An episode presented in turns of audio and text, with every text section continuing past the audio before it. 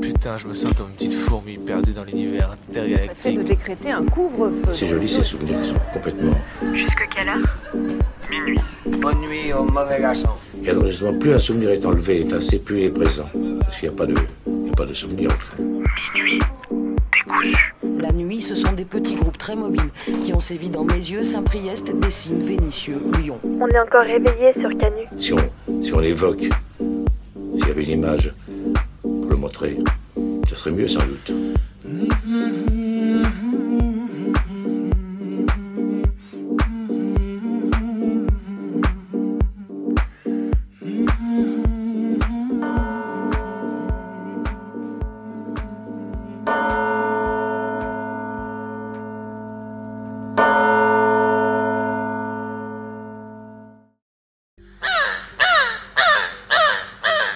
semaine, je voulais pas parler de Blanquer, je vous jure, mais est-ce vraiment ma faute si le beluga en chef a réussi une fois de plus à se mettre dans la plus grande des sauces?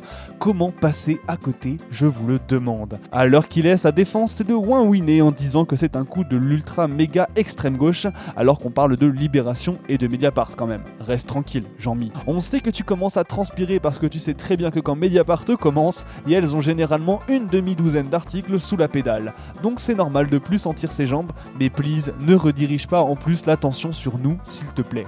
Bon, et blague à part, c'est pas joli joli, Jean-Mi, de vider les subventions des syndicats lycéens pour en créer un qui fasse vitrine de ta politique au ministère. Ah bah non. Surtout quand Lady Mineur risque d'être accusée de détournement de fonds publics. Franchement, je suis à ça de m'en étouffer tellement c'est drôle. Et dire que c'est juste parce que dans leur radicalisation, les bourgeois de l'extrême centre ne se rendent même plus compte de la ligne qui les sépare de l'illégalité quand il s'agit de ne pas supporter la contradiction. Franchement, Jean Beluga, c'était bien tenté, il faut le reconnaître. Mais la prochaine fois, il faudra essayer d'être plus subtil et d'éviter de mêler le DGESCO dans la magouille, ça sera peut-être moins cramé. En attendant, Jean-Mi, respire, ça va aller pour toi, ne t'en fais pas. Tu vas simplement passer par les désormais sacro-saintes étapes de tout poteau pris en épingle par nos SOSDEM nationaux du journalisme d'investigation. 1. Ils ont rien.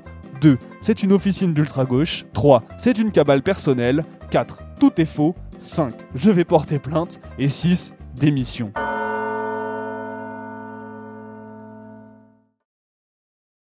Sur le baromètre de la fragilité masculine, c'est quel niveau de suggérer la création d'un ministère des hommes et la protection des hommes blancs hétérosexuels? Le député britannique Ben Bradley a fait exploser le mascunomètre cette semaine en faisant cette proposition en réaction à la loi sur l'égalité et la discrimination positive qui se ferait aux dépens de certains groupes, aka les hommes. Le bonhomme a également critiqué l'utilisation de l'expression privilège masculin qui montrerait les hommes comme oppresseurs plutôt que comme des contributeurs positifs ou des modèles à suivre. Il faut dire que Bradley n'en était pas à son tour d'essai. Ancien vice-président du Parti conservateur pour la jeunesse, il avait refusé de participer à une formation pour lutter contre le sexisme et l'homophobie et avait demandé aux chômeurs de pratiquer la vasectomie. Je n'en dirai pas plus. Plaisir coupable et mélancolie de confinement, je retourne à mes hobbies de lycée. Je craque et je reprends l'attaque des titans, Shingeki no Kyojin.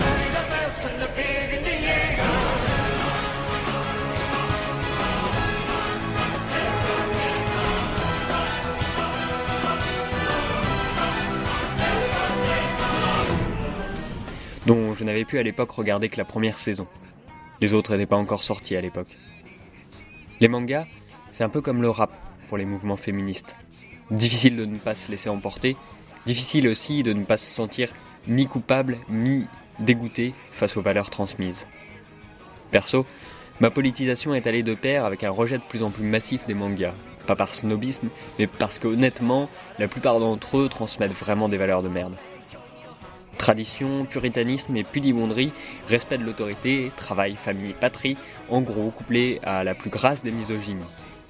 Promotion du harcèlement sexuel, la tête enfouie dans tout ce qu'il y a de plus malsain en termes de stéréotypes de genre.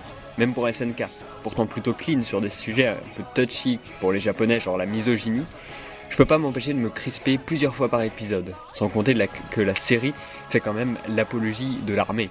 Du coup, heureusement que l'on peut profiter du confinement pour regarder ça sans que personne ne le sache. Et en attendant des mangas et animes qui puissent s'assumer à gauche, je repasse le générique.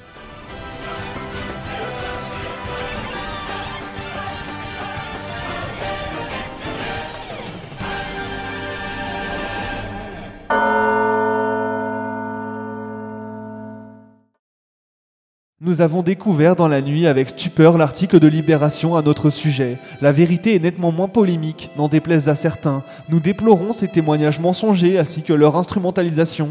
Car oui, l'instrumentalisation est bien là. Rien de cela n'aurait eu lieu si des considérations politiques n'en étaient pas les seuls fondements. Et dans ces conditions, oui, des lycéens sont utilisés pour attaquer la politique du ministre Jean-Michel Blanquer. Élus non syndiqués, nous avions fait le constat simple que si nous n'avions pas de mouvement, nous n'étions pas écoutés. Nous nous sommes engagés avec notre force, notre énergie, forts de notre jeunesse, de notre envie d'agir, parce que nous croyons au dialogue et en la co-construction. Nous avons rassemblé les lycéens qui venaient de la gauche modérée jusqu'à la droite modérée, mais surtout nous avons rassemblé des lycéens qui ne se sont jamais sentis représentés et qui souhaitent rester hors de toute logique partisane. C'est pour les enfants que c'est terrible. Nombreux ont été ceux qui n'étaient engagés dans aucun parti et qui au contraire ont trouvé en Avenir lycéen un mouvement qui n'avait d'autres préoccupations que le lycée lui-même, sans aucune volonté de s'engager dans la politique nationale. L'éducation est un sujet bien trop important pour être politique. T'es la honte de la Personne ne nous a manipulés. À aucun moment, quiconque au ministère de l'Éducation nationale n'a utilisé notre mouvement. À aucun moment, notre association n'a été utilisée à des fins politiques. Comme jeunes engagés, nous refusons d'être pris en otage par les opposants à la politique du ministre de l'Éducation nationale à des fins purement électoralistes. C'est vrai, nous étions les seuls à porter une autre voix que celle de l'extrême gauche syndicale. Et si cela peut heurter dans les rangs de la France insoumise, on peut être jeune et ne pas s'opposer à tout ce que l'on nous propose. On peut être jeune et s'engager à faire changer les choses et non seulement pour bloquer le pays. Notre choix a été clair, la proposition proposer et en finir avec l'opposition systématique. Ce truc fasciste me donne envie de vomir. Jeunes, nous nous sommes engagés pour nos convictions et en aucun cas pour soutenir un ministre. En aucun cas le ministère ne nous aurait utilisé. Ceux qui prétendent le contraire sont animés par des volontés de nuire. Nous n'en avons aucune. Nathan Moncu, fondateur d'Avenir Lycéen. À la semaine prochaine.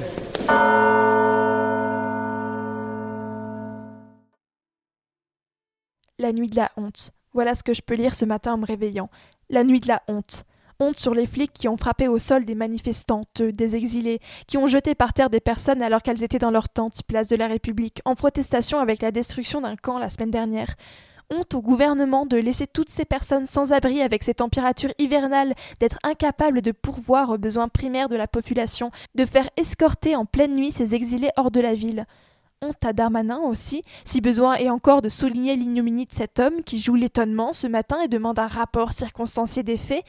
Les circonstances, on ne les prend pas en compte dans les banlieues lorsqu'il y a des émeutes, ni dans les prisons, ni dans les manifs.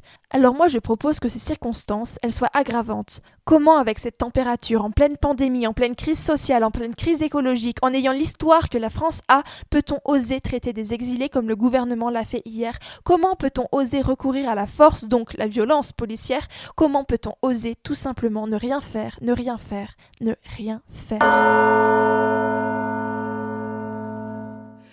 Insulter des gens dans la rue, ça ne se fait pas. Jusque-là, je suis d'accord. Ça me viendrait pas à l'idée, perso, en me promenant dans les rues, d'attraper un papy par l'épaule en lui hurlant sale violeur. Mais bon.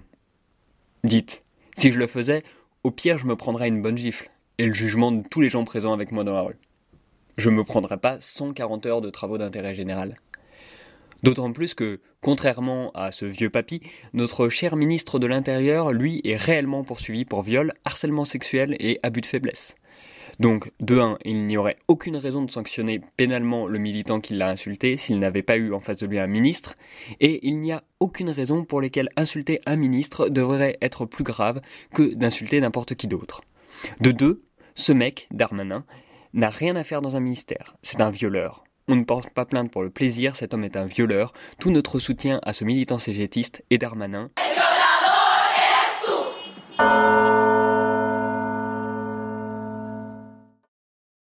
Ça va les keufs Vous le vivez comment de creuser avec vos petites paluches le trou de votre propre détestation Oh bah là vous savez c'est pas les arguments de la ministre ou de la Corse islamophobe qui vont sauver votre image les petits potes. Ce que je trouve beau avec vous c'est que vous lâchez vraiment rien. Et plus vous travaillez à ce qu'on soit de plus en plus nombreux à vous caillasser, plus vous continuez de vous braquer sur les supposées menaces que vous recevez et comme quoi la France ne vous applaudit plus. Les gars, il va falloir comprendre un moment que le jour où les gens vous applaudissaient, c'était quand la population était majoritairement autant dans un mood islamophobe et raciste que vous. Rien de très surprenant donc. Là, bon, faut voir votre taf. Passer de la NAS et du fracassage de l'ensemble des gens en manif à un travail minutieux et dédoublé de deux NAS et de deux moments de fracassage, un pour les gens normaux, un pour les journalistes, ça va moyennement vous aider. On vous le dit presque amicalement. Profitez tant que vous le pouvez de votre position de force exceptionnelle en ce moment parce que ça risque de ne pas durer. Et croyez-nous, vos sales gueules de porc, on continuera de les filmer en gros plan si possible. Et vous continuerez de manger. Et vous continuerez à manger de la caillasse et de la bouteille en manif tant que vous n'aurez pas compris que votre seul taf, c'est d'aller vous enterrer quelque part. En attendant, tout ce qu'on entend quand vous chouinez, c'est... Et by the way, les militantes engagées contre la loi, rappelez-vous bien constamment, jour après jour, que vis-à-vis de cette loi, il n'y a pas le peuple versus l'État sécuritaire. hein. Il n'y a que des communautés et des minorités versus une majorité qui s'accommode d'un État policier. Donc pas besoin de surjouer les appels à une pseudo-unité qui ne sera jamais de fait une réalité. On a la flemme de les entendre. Productivité d'hôtesse de caisse. Semaine 44, top 3. En troisième place, Justine, 16,10 articles minute. En seconde place, Yasmine, 16,28 articles minute. Et en première place, Naya, 16,99 articles minute. Passons désormais au flop 3. Cette semaine, les mauvaises hôtesses sont en troisième place Noémie avec 12,1 articles minute, Alma avec 12,05 articles minute et en première place Caroline avec 10,11 articles minute. Pour la semaine prochaine, votre objectif sera donc de 17 articles minute, mesdames, avocats, beeper, code barre, go ne croyez pas à une mauvaise blague, c'est bien ce qui est affiché dans les vestiaires de certaines grandes surfaces au contremaître fordiste auxquelles nous pourrions fournir notre propre top 3. En troisième place, le connard qui chronomètre ta pause quand tu sors en grille et une sur le parking. En deuxième place, le salaud qui t'oblige à recompter trois fois ta caisse pour une erreur de 10 centimes. Et en première place, celui qui te vire parce que tu as refusé de bosser un jour férié, à afficher sans modération dans les couloirs de la direction des supermarchés de France.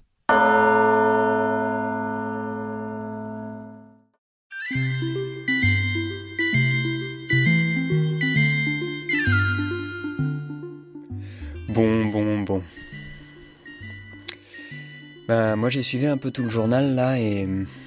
Bah maintenant, je vous propose de rester un peu tranquille. hein.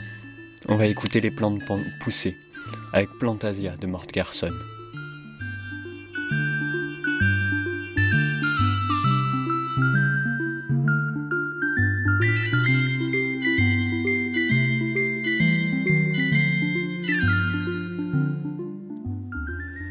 Parce que bon, écoutez, on prend un peu de repos. On respire. On réfléchit. On pense à ces migrants qui se font tabasser place de la REP. On pense à la police. À ces drones. On pense aux lois liberticides, aux interdictions de filmer, de manifester, de sortir. On pense au Black Friday, à Noël qui approche. On pense consomme et ferme ta gueule. On pense aux ministres, violeurs, à la police, au LBD. On pense au feu, de plus en plus. On pense à la police, à sortir dans les rues, à crier, à manifester, à sortir et à leur faire entendre.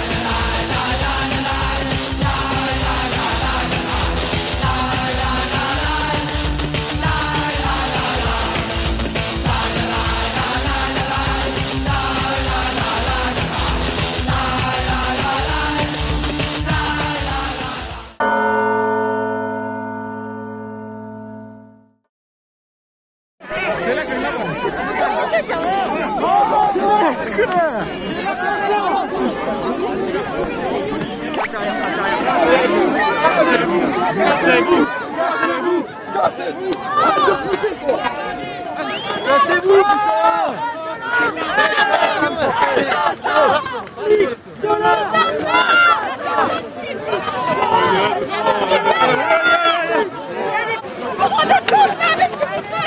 On va marcher sur quelqu'un là Vous allez se mettre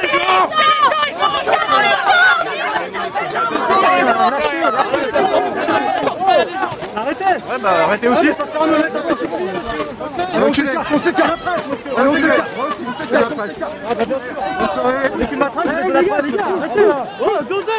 Arrêtez. On pousse, on pousse, on pousse Arrêtez. On pousse C'est des journalistes, arrêtez. Ça change rien, vous dites Ça change quoi Vous avez qu'à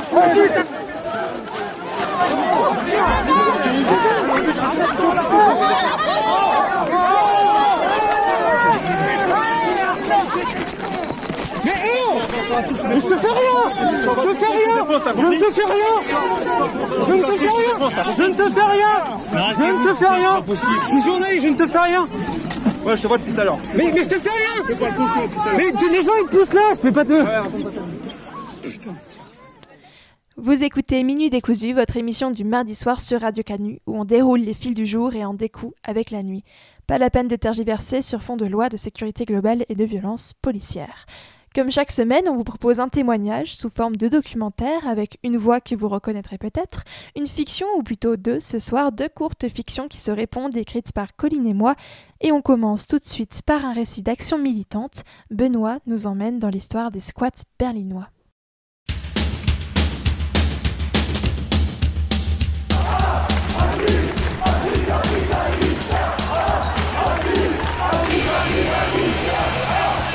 La montée de la contestation des jeunes en Allemagne. Depuis la fin de la guerre, il est difficile de se loger.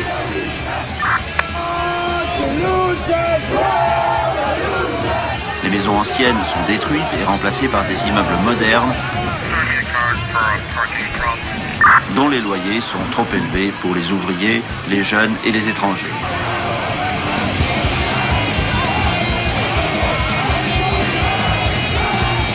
Une centaine de flics blessés par jets de pierre, bouteilles et pétards et 86 arrestations. C'est le bilan que dressent les forces de l'ordre à la fin de la manif de la journée du 9 juillet 2016 à Berlin, où 3500 personnes sont venues défendre coûte que coûte le squat le plus célèbre de la ville, le Rigueur 94. La manifestation la plus violente des cinq dernières années, commentera alors l'un des commissaires. En effet, y a-t-il en Europe continentale un lieu plus emblématique des transformations de l'espace par la gentrification que Berlin? En tout état de cause, c'est aussi le lieu où se sont développées les formes les plus avancées et les plus abouties de résistance à la transformation urbaine ces 40 dernières années. En 2016, pourtant, la gentrification a quasiment gagné à Berlin. Sur les quelques immeubles encore occupés dans la ville, on est alors loin des plusieurs centaines de bâtiments squattés entre la fin des années 70 et les années 90, sorte d'âge d'or à l'allemande du mouvement des squats.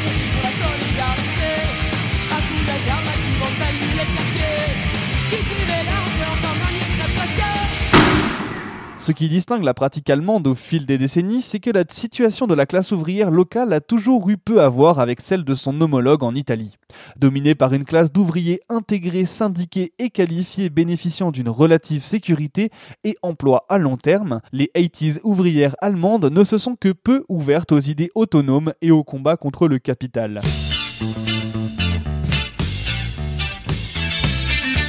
Alors que l'Italie a connu son moment autonome depuis les usines, à l'instar de la Mirafiori de Turin, puis s'est étendu jusqu'à l'université pour gagner une grande partie des classes populaires, le mouvement autonome allemand s'est organisé directement depuis les universités autour de l'Außer Parlamentarischer Opposition, avec la figure de Rudi Dutschke et des situationnistes.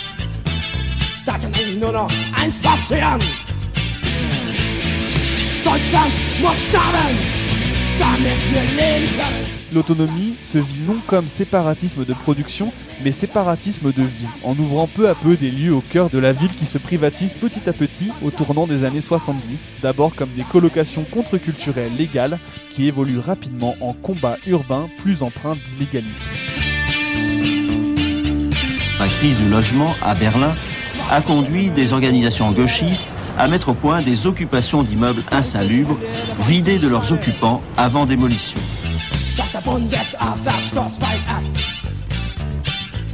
L'on voit apparaître partout dans les grandes villes de RFA des communes étudiantes, sortes d'appartements transformés de A à Z, dont les pièces sont réorganisées par les locataires, de sorte d'opérer une transformation de la division du travail que l'on trouve d'ordinaire dans l'appartement bourgeois.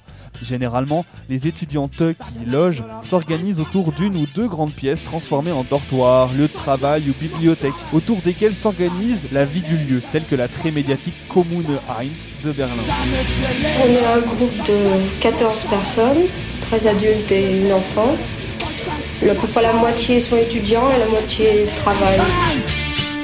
Cette réorganisation spatiale de l'habitat ne change pour autant rien à la répartition genrée des tâches et leur légalité les coupe de tout rapprochement avec une véritable base populaire. Il faut attendre une radicalisation parallèle du mouvement autonome et du capitalisme urbain pour voir émerger une forme de contre-urbanisme, plus organisé dans sa défense face à la police, avec ce qu'elles appelaient des groupes de nettoyage chargés de les protéger contre les forces de l'ordre à Francfort et à Hambourg notamment. C'est donc dans la deuxième partie des années 70 et particulièrement à partir de l'automne allemand de 77 que le squat devient l'élément fondamental de la grammaire autonome allemande que l'on connaît à mesure que de plus en plus de personnes sont confrontées à la violence extrême des transformations urbaines en cours. Partout en République fédérale allemande, les squats se développent, fortes des différents déguerpissements qu'elles ont pu connaître précédemment, les occupations d'immeubles entiers essaiment par la technique dite de la campagne coordonnée, investir simultanément de nombreux bâtiments afin de saturer la pression policière. Cette tactique de harcèlement porte ses fruits. 50 appartements sont occupés simultanément le 6 février 80 dans le Kreuzberg à Berlin et on grappe jusqu'à 169 en mai. Il ne se passe plus de semaines, pardon, sans que des affrontements opposent dans plusieurs villes à la fois squatteurs et policiers venus les déloger. Nous en avons ras-le-bol. Nous habitons dans des logements dégueulasses et il n'y a pas de politique du logement. C'est pour ça que les occupations sont une solution. Novembre 89. Aujourd'hui, hier soir, 19h09 en tout cas, heure de la première ouverture du mur de Berlin. Les promoteurs, les spéculateurs veulent nous chasser de nos ateliers. Ce sont des exploiteurs. Ils veulent nous nuire pour mieux s'enrichir. Hier, par exemple, c'était à Nuremberg. Les violences qui accompagnent les occupations d'immeubles par des groupes gauchistes inquiètent les autorités. La police affronte des groupes de jeunes qui manifestent en faveur des occupations d'immeubles ou qui se préparent à en occuper. Des jeunes gens qui occupaient des maisons vides et qui ont été brutalement délogés par la police mardi dernier. Actuellement, près de 100 bâtiments sont illégalement aux mains de groupes de jeunes qui ont commencé à les rénover et qui n'ont pas du tout l'intention d'en partir. Les occupants se plaignent d'être à la fin d'un rêve. Les policiers répondent qu'en ce qui les concerne, ils ne défendraient jamais l'un de leurs rêves à coups de pavé ou par des moyens illégaux. À la chute du mur en 89, toute la transformation urbaine est rebattue sur la table et une véritable mine d'or urbaine s'ouvre au mouvement autonome avec les bâtiments abandonnés à l'est. C'est près de 200 bâtiments qui sont occupés dans les quartiers de Prenzlauer Berg, Mitte, Friedrichshain ou Lichtenberg à Berlin-Est. L'un des plus importants, une rue quasi entière, Mainzer attire punk, squatteuses, personnes LGBTQ autonomes.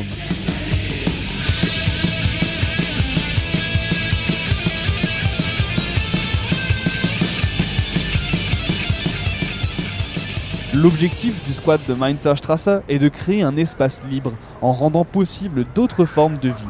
Une campagne de quartier intitulée La diplomatie citoyenne d'en bas est lancée. Des chaises sont installées devant l'ex-bureau des pensions de la RDA pour aider les retraités à faire leurs démarches administratives. Des marchés solidaires et des fêtes sont organisés par les habitantes du quartier qui connaît petit à petit son propre rythme de vie et accueille de plus en plus de monde. Le squat de la rue se développe comme le centre névralgique du monde militant est-berlinois. De nombreux collectifs y voient le jour, à l'instar des associations LGBTQ restées célèbres comme la Tottenhaus ou encore la Maison des femmes à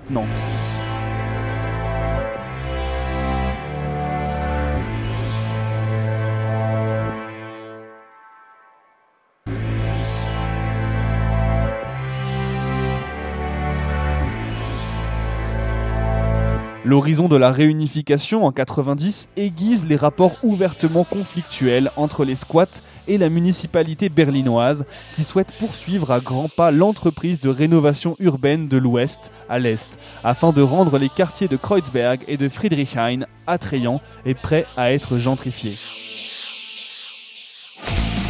La nuit est calme. On sait pourtant déjà que la police a reçu l'ordre d'évacuation pour le lendemain. Alors que le 12 novembre 1990, le squat de la maison de Lichtenberg est évacué par 600 flics surarmés, les habitantes de Mainzer Straße se préparent à l'ordre de l'expulsion. Elles creusent des tranchées, érigent des barricades et construisent des trappes entre les rez-de-chaussée et les premiers étages.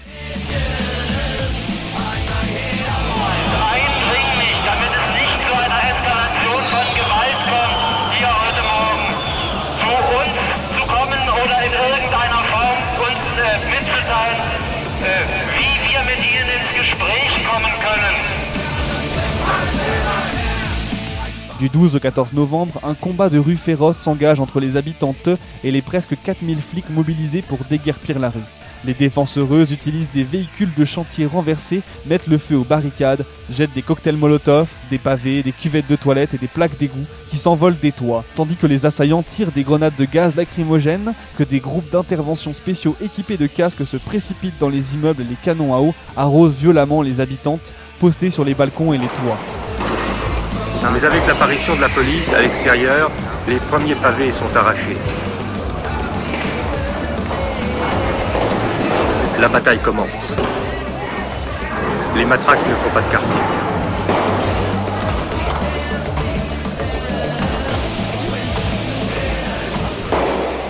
Le 14 novembre, la Mainzer Straße est déclarée zone de sécurité militaire alors que 1500 manifestants manifestantes viennent soutenir les 600 habitantes assiégées depuis la Frankfurter Halle et que les commandos spéciaux de police sont élitreillés et passent par les toits pour aller tabasser toutes les personnes qu'ils croisent dans les appartements. Ce fut la plus grande opération de police organisée en Allemagne depuis la Seconde Guerre mondiale et plus de 400 personnes furent mises en garde à vue.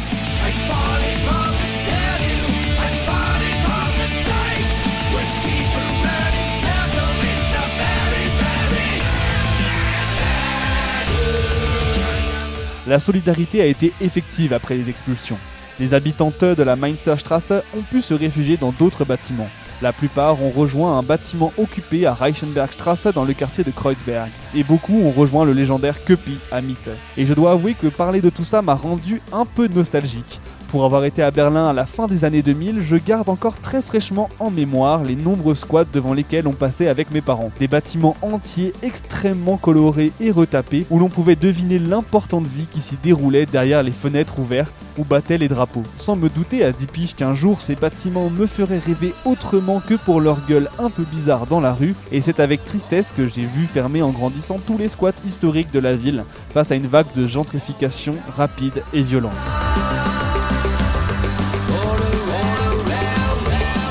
Ceci dit, des actions défensives comme celle de 2016 sont non seulement encore d'actualité et donnent du baume au cœur, mais sont à reproduire partout où c'est nécessaire afin de protéger nos lieux de vie.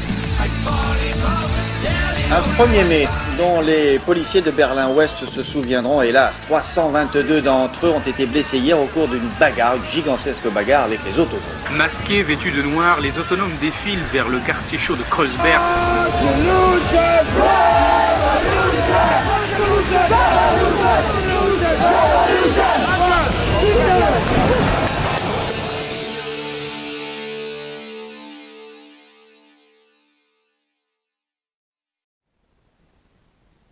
Je suis allé fouiller dans mes archives, dans tout ce que j'avais enregistré il y a longtemps. C'était avant le coronavirus. Je suis tombé là-dessus.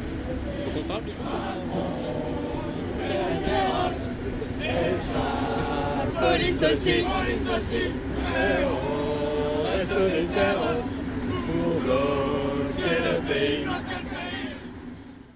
Je crois que c'était dans le métro avant d'aller en manif. C'était une époque où j'avais pas encore commencé de minuit décousu et où on pouvait encore avoir ce genre de discussion. En soi, c'est pas la peste. hein. Genre, il y a eu des morts, mais il faut voir aussi leur état de santé euh, de base, tu vois. Genre, ça se trouve, c'était des gens qui étaient pulmonaires ou qui avaient des problèmes de cœur. morts, mais pas- six morts sur combien de Sur malades 800, plus Ah, 17 840. maintenant Ouais, ouais. Ok. Non, euh, plus 17. une vingtaine, 29, je crois. Et sur 840 infectés Sur- Ouais, c'est ça. Donc, autrement dit, rien du tout. Une pneumonie, Ouais. ça, ça tue aussi. hein. Bah, c'est ce que- euh, je disais, Pas la les mêmes grippe, proportions, c'est- je pense, pneumonie, quand Ouais, même. mais C'est- c'est entre quand même assez costaud comme 29 et 840, on sait pas si c'est des vieux. Euh, Il y a tout ça, Non, mais il y a euh, des ou alors vies des, très jeunes. Ouais, non, mais même, enfin, genre, euh, ça, c'est. ça La peut être pneumonie, ça mortel, passe hein. pas aussi facilement. La, la pneumonie, tu peux vraiment crever. là. Oui, non, mais je veux dire, c'est pas aussi. euh, La aussi, d'ailleurs. Mais bon, heureusement, on sait que les manifs reviennent, les manifs reprennent, et nous, on revient sur Lyon, et peut-être bientôt Minuit décousu sera en direct. D'ici là, on continue Minuit décousu sur Radio Canu au 102.2 en différé. Euh, nous avons reçu un appel, ou plutôt un enregistrement d'un certain Santiago, que je vais vous faire écouter maintenant. Yo, juste une petite réflexion que m'inspire ce morceau iconique du rock argentin. La mémoire et sa préservation sont indispensables à la lutte, car il s'agit du meilleur moyen pour briser la réification à laquelle notre système nous pousse trop souvent. Bis les copains.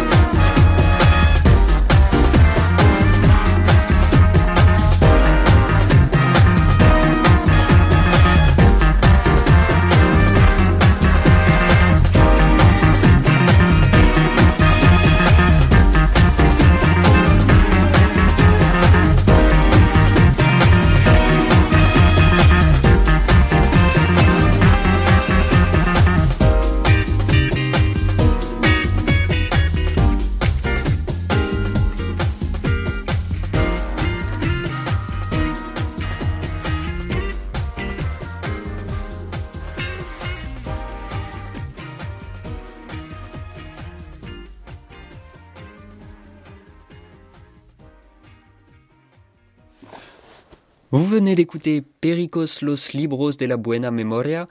Euh, Excusez-moi pour l'accent espagnol, hein, je suis euh, en tout début d'apprentissage.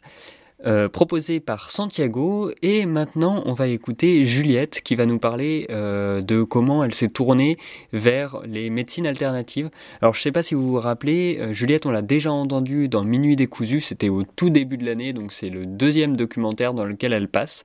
Et euh, Juliette est atteinte d'une maladie chronique qu'on appelle la polyarthrite rhumatoïde qu'elle a essayé de traiter par euh, de nombreux moyens, euh, d'abord euh, académiques, scientifiques ou allopathiques, puis par d'autres types de médecine, disons, moins scientifiques, moins vérifiées, moins fondées sur des faits. Elle va nous expliquer comment s'est déroulé ce processus et comment elle en est venue à recourir à des, à des moyens de traitement comme la cryothérapie. Je vous laisse écouter et je vous laisse avec Juliette.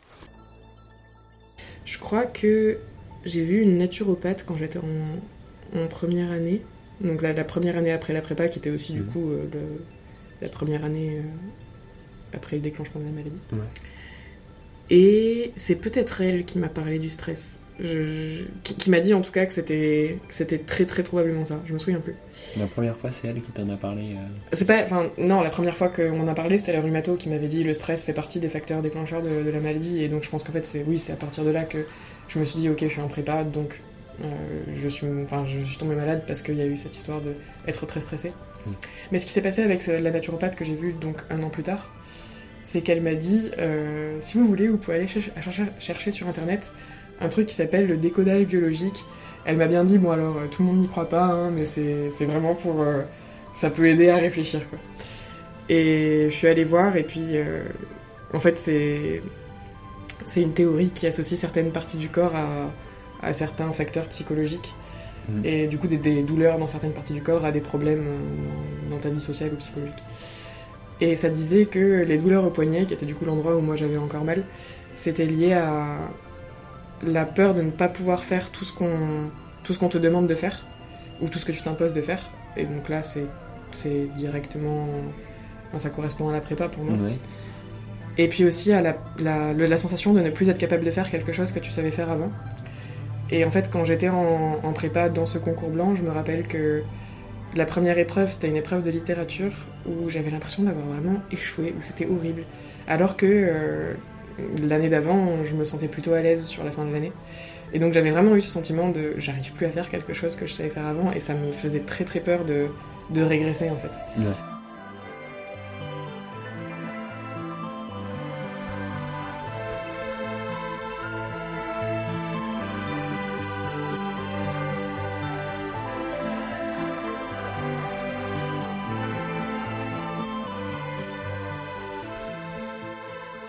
Parce que euh, les traitements les traitements alternatifs, disons, euh, sont pas très reconnus et sont pas vraiment mis en avant. euh, Ils sont pas enseignés aux patients, disons, donc euh, c'est aussi pour ça qu'il faut le faire tout seul. Mhm. Et parce que j'ai eu des gens autour de moi qui m'en ont parlé. C'est vraiment ces trois, ces Mhm. trois causes-là qui ont fait que je me suis lancée là-dedans. Hum. Ouais, au Canada, par exemple, c'est c'est beaucoup plus développé. Il y a beaucoup de, de sites ou d'associations québécoises qui, qui expliquent tout ça en fait à vos patients. Où on t'explique que bah oui, boire une infusion de feuilles de cassis, ça va pas te guérir, mais ça va peut-être te faire un peu de bien et ça va faire que le lendemain matin tu pourras mieux te, tu pourras te lever plus facilement. Même si euh, c'est évident que c'est pas en buvant des, des infusions et en mangeant du curcuma à tous les repas que, que tu Mm. vas guérir. Ça, ça suffira pas, mais euh, enfin, en tout cas pour moi ça suffit pas. Ouais. Hum, Mais c'est c'est beaucoup plus diffusé euh, dans d'autres pays qu'en France, ça c'est clair que. On est très sceptique par rapport à ces. euh, Ouais, ouais. En tout cas, les médecins que j'ai croisés, moi. J'ai croisé que trois rhumatologues, euh, dont un que j'ai vu à un seul rendez-vous, donc ça compte pas vraiment. Mm. Et les deux autres, c'est vrai qu'elles étaient pas très. Elles étaient pas très ouvertes à ça. Il y en a une à qui j'ai vraiment pas pu en parler du tout. Parce qu'à chaque fois que j'en parle, c'est. Elle le décrédibilise euh, complètement et c'est très désagréable pour moi de d'avoir l'impression d'être une hippie euh, qui a aucun sens de la réflexion et qui est.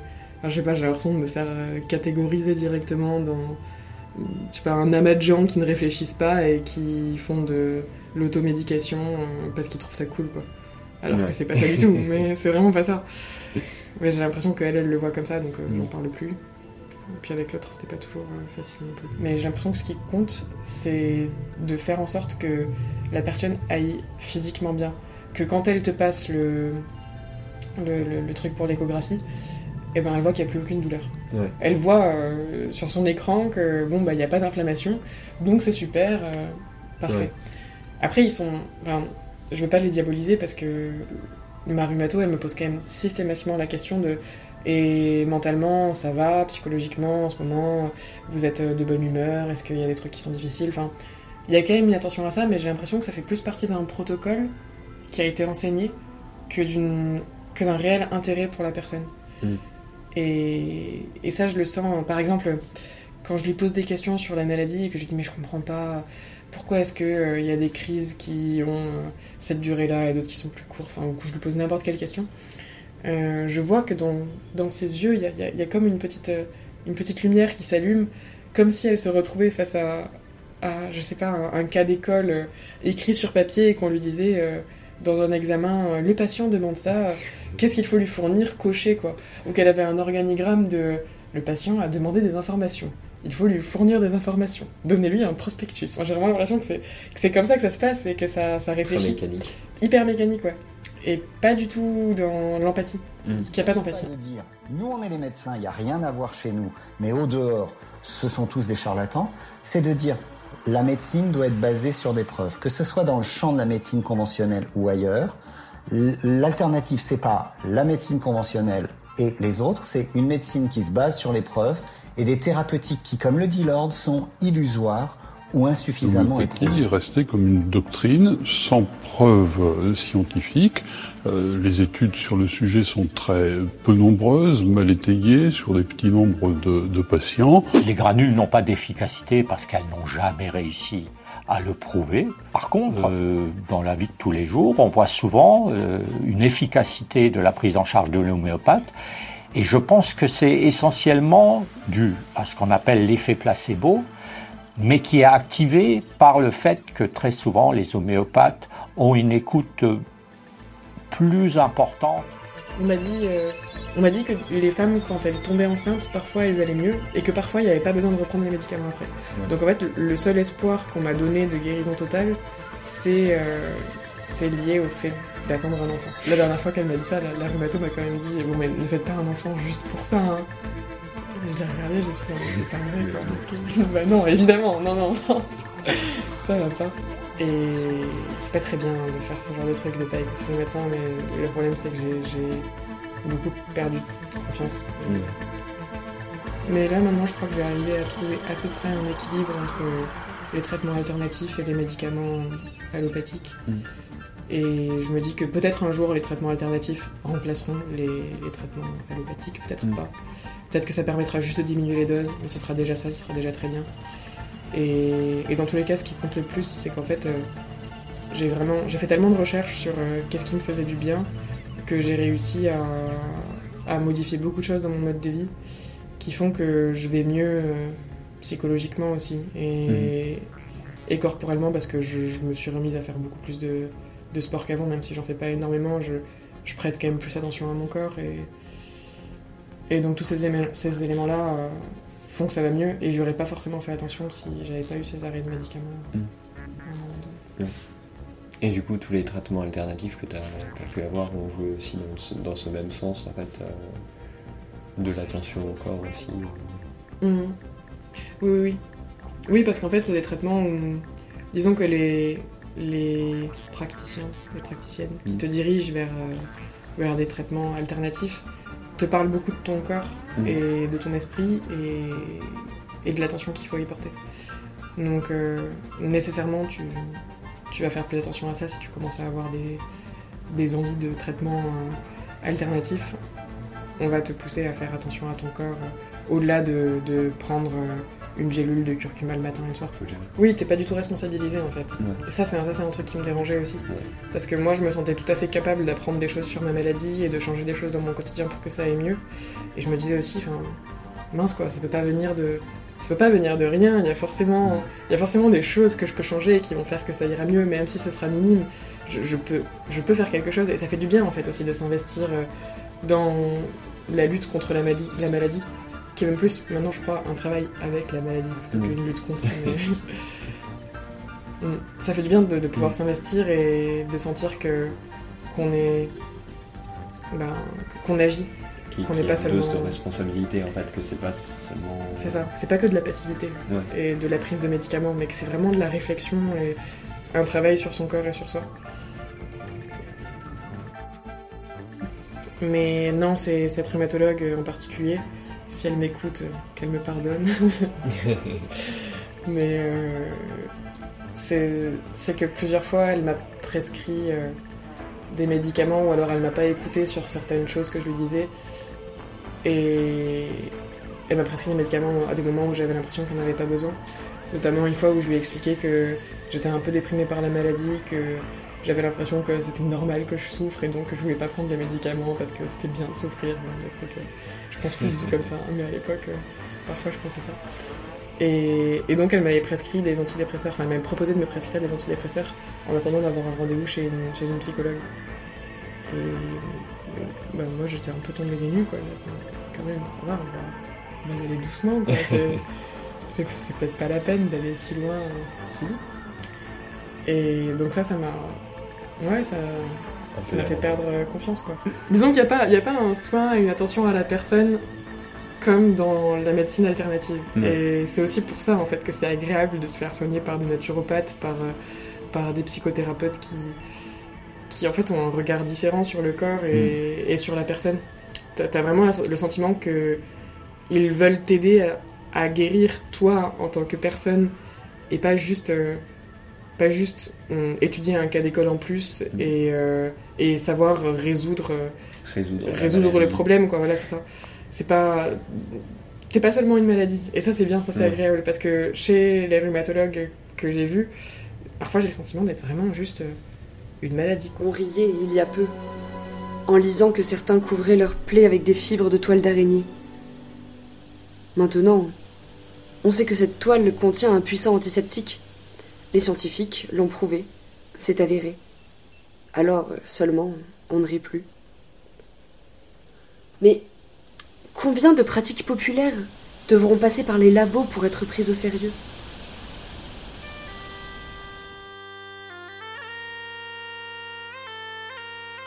Oui, euh, je fais partie d'un groupe Facebook de patients, de gens qui sont tous euh, atteints de polyarthrite, et de, de patientes plutôt d'ailleurs, plus que de patients, parce que ça atteint beaucoup plus les femmes que les hommes, même si ça atteint quelques, quelques hommes aussi. Mhm. Et j'avais posté un petit message en demandant est-ce que quelqu'un a déjà fait de la cryothérapie, et si oui, est-ce que ça vous aide? Et j'ai eu beaucoup de personnes qui m'ont répondu que ça les aidait beaucoup, qu'ils faisaient une séance par semaine, et que ça avait permis de, de stabiliser euh, leur état, et que maintenant ils n'avaient plus de douleur. Donc, euh, ça m'a convaincu même si j'avais toujours un peu en fait c'est un traitement où on- tu rentres dans, dans des salles euh, à une température très très basse de euh, moins de 30 degrés pour la première salle qui est un endroit où tu t'habitues un peu à- Mm. au froid et moins 110 dans la deuxième et donc ça me faisait assez peur et en fait euh, j'y suis allée quand même et comme c'est un froid qui est très sec tu sens pas trop hum, le froid ça picote un peu mais c'est Mm. pas c'est vraiment pas insupportable et, et j'ai fait ça dans un centre où, où c'est plus un centre de bien-être qu'un centre euh, de soins. Ouais. Donc tu te retrouves avec des sportifs de haut niveau qui viennent faire de la cryothérapie parce qu'ils ont, des, ils ont trop de courbatures et ils ont besoin de faire partir l'acide lactique Mhm. plus rapidement, donc ça, ça- ça- ça sert à ça. Euh, Il y a aussi des, des personnes qui ont juste envie de maigrir ou euh, d'avoir des formes un peu plus galbées et qui du coup euh, viennent pour ça aussi. D'ailleurs, le gérant a cru que je venais pour ça quand je suis arrivée et puis après je lui ai expliqué que non, j'avais une polyarthrite, même si j'ai j'ai une tête un peu trop jeune pour avoir la polyarthrite. J'en ai une. Et, et puis il y a des gens qui sont malades comme moi et qui viennent pour se faire soigner. Mm. Et ce mélange, c'est vraiment agréable parce que tu te sens pas catégorisé et, et c'est génial. Ouais. C'est c'est très très agréable et en plus on prend vraiment soin de toi. Il y a un petit salon où euh, après avoir eu bien froid pendant 3 minutes, tu, tu bois ta petite tisane tranquille. Et, et, et c'est c'est un moment qui est agréable parce que réellement ça, ça, ça éteint les inflammations. Et puis aussi parce que c'est un, un peu un moment de suspension dans le quotidien. Ça, c'est c'est très bien.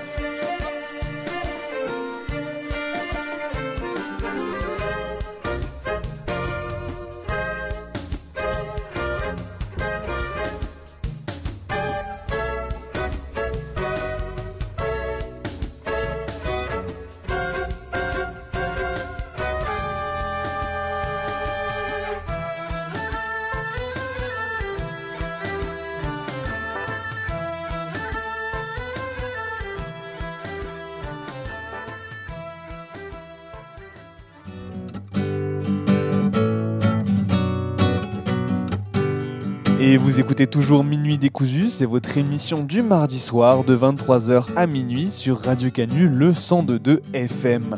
Alors qu'il est, depuis notre chez nous confiné, on boucle l'émission en début de soirée pendant qu'on révise toujours autant nos classiques. Il y a quelques semaines, c'était les Clash, maintenant c'est Patti Smith. Et après ce doc proposé par Martin, on doit approcher la fin de l'émission. Et cette semaine, c'est Colline et Maë en tandem qui vous ont préparé une fiction à quatre mains sur le thème de l'envol.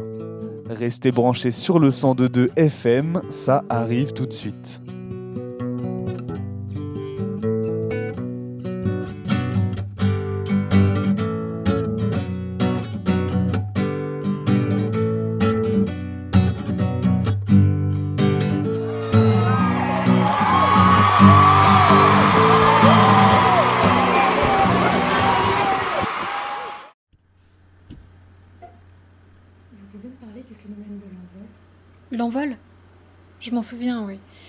C'est en 2028 que ça s'est passé?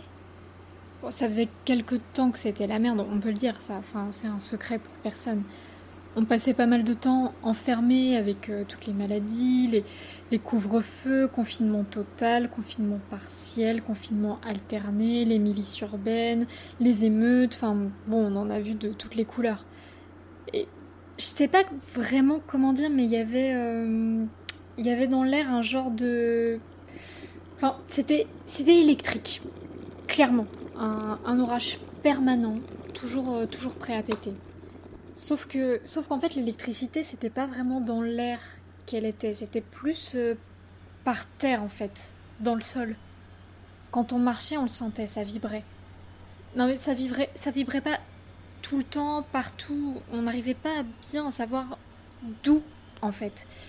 C'était pas nos pas qui produisaient l'électricité, c'est juste qu'en fait on s'en rendait mieux compte quand on était debout, parce que du coup ça nous remontait le long des jambes comme des fourmis, quoi.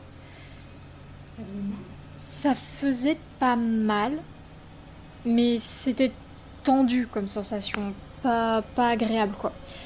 Et puis surtout, on savait pas ce que c'était. En même temps, ça paraissait vraiment pas grand chose. Alors tout le monde se disait un peu que, qu'il exagérait, quoi. On se disait, bon, c'est, une impression, c'est passager, c'est le manque d'exercice, c'est parce qu'on reste sur notre canapé, c'est le télétravail, euh, ce, ce genre de truc, quoi. On n'en a pas tout de suite parlé, en fait. Bah, comme je disais, euh, il y avait clairement d'autres chats à fouetter à ce moment-là. Enfin, enfin, je veux dire.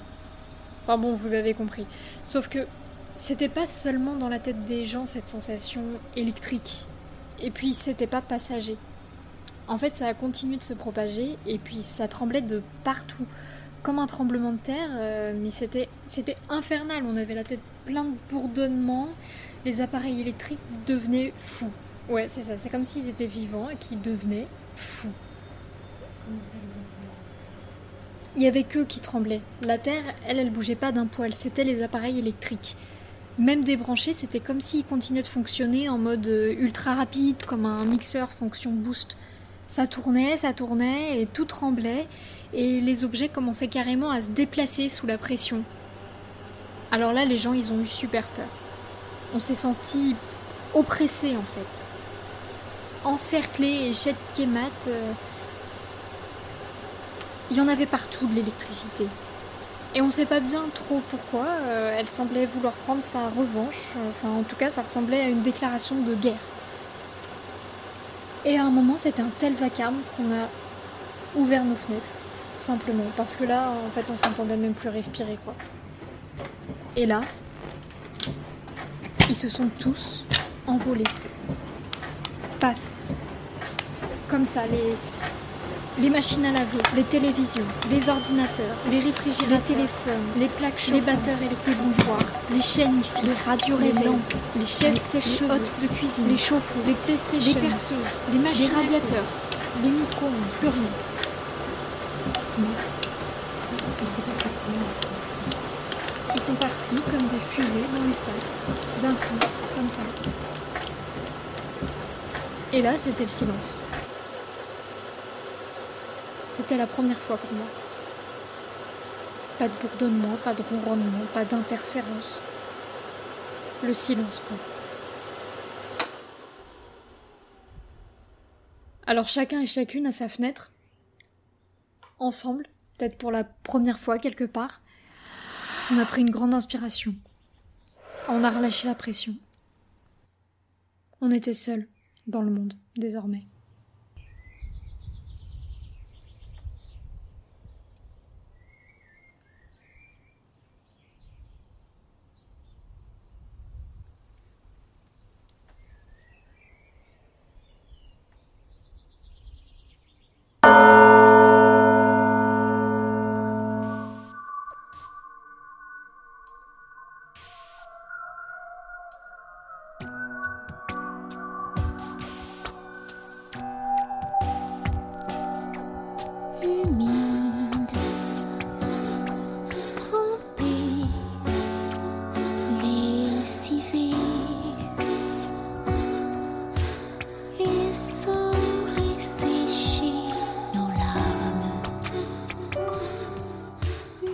Parler de l'envol Le proverbe dit que nous nous y rendions tous les lundis, mais en vérité c'est plusieurs fois par semaine que de l'avoir résonné de nos voix. La position était inconfortable, le lieu plein de courants d'air et on y souffrait. Nos mères et nos grands-mères avaient fait ainsi et nos filles avaient déjà leur battoir et garde-genoux à leur taille. On leur confiait les mouchoirs pour qu'elles apprennent le plus tôt possible leurs conditions. Nous devions savonner, frotter, brosser, rincer, battre, rincer encore dans l'eau froide, quelquefois glacée, qui nous laissait les doigts frappés et la peau descamée, souvent gercée. Installés dans nos agenouilloirs rembourrés de chiffon ou de paille, bien calés au bord de la pierre à laver, on frottait à la brosse aux chiens dents, tapait au battoir, rinçait, tordait le linge que nous posions ensuite à égoutter sur un chevalet. C'était le lieu de notre dur labeur de femme, mais c'était aussi notre espace de liberté rempli de vie. Les hommes le surnommaient, jaloux, probablement inquiets, l'hôtel des bavardes, le moulin à parole, la chambre des députés ou l'académie des médisances. Les cafés nous étaient fermés, alors c'est au lavoir que nous buvions vin chaud pendant les pauses, que nous rions, chantions et où nous faisions des confidences.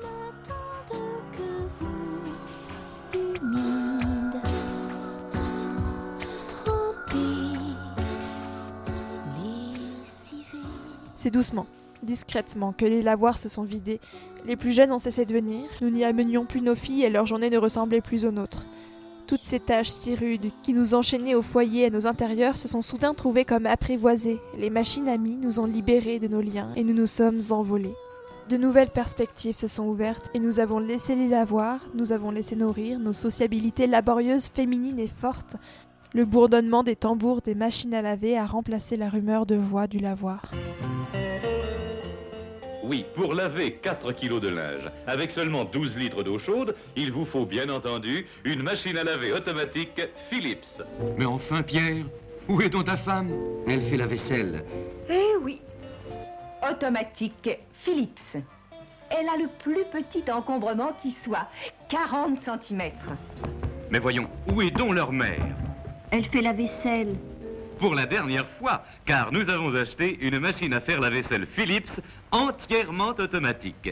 Inutile de la surveiller. La machine Philips fait la vaisselle à fond. Quelques gestes très simples et elle travaille pour vous. Automatique Philips, car elle vous libère complètement. Et maintenant, je peux m'occuper de mes enfants. Vous vous envoliez vers quelle contrée? Libres, nous sommes allés aux urnes, nous sommes allés dans les entreprises, nous sommes allés partout où cela nous était autrefois interdit. Mais cet envol, s'il a été une bouffée d'air, était aussi un piège.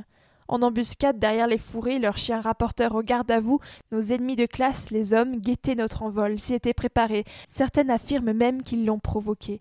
Et à peine nous étions-nous élevés qu'ils ont commencé à tirer, et les liens qui nous enchaînaient nous ont rattrapés comme leurs balles. Nous n'échappions pas à notre labeur, il était simplement allégé pour nous en confier un autre. Nous nous envolions vers les doubles journées, la première sous-payée, la seconde gratuite. Alors l'envol s'est teinté d'amertume. Pourtant, de là-haut nous avons entrevu une liberté que nous ne pouvions voir depuis nos lavoirs. Pour moi, la période de l'envol permise par des machines amies sera toujours synonyme d'espoir.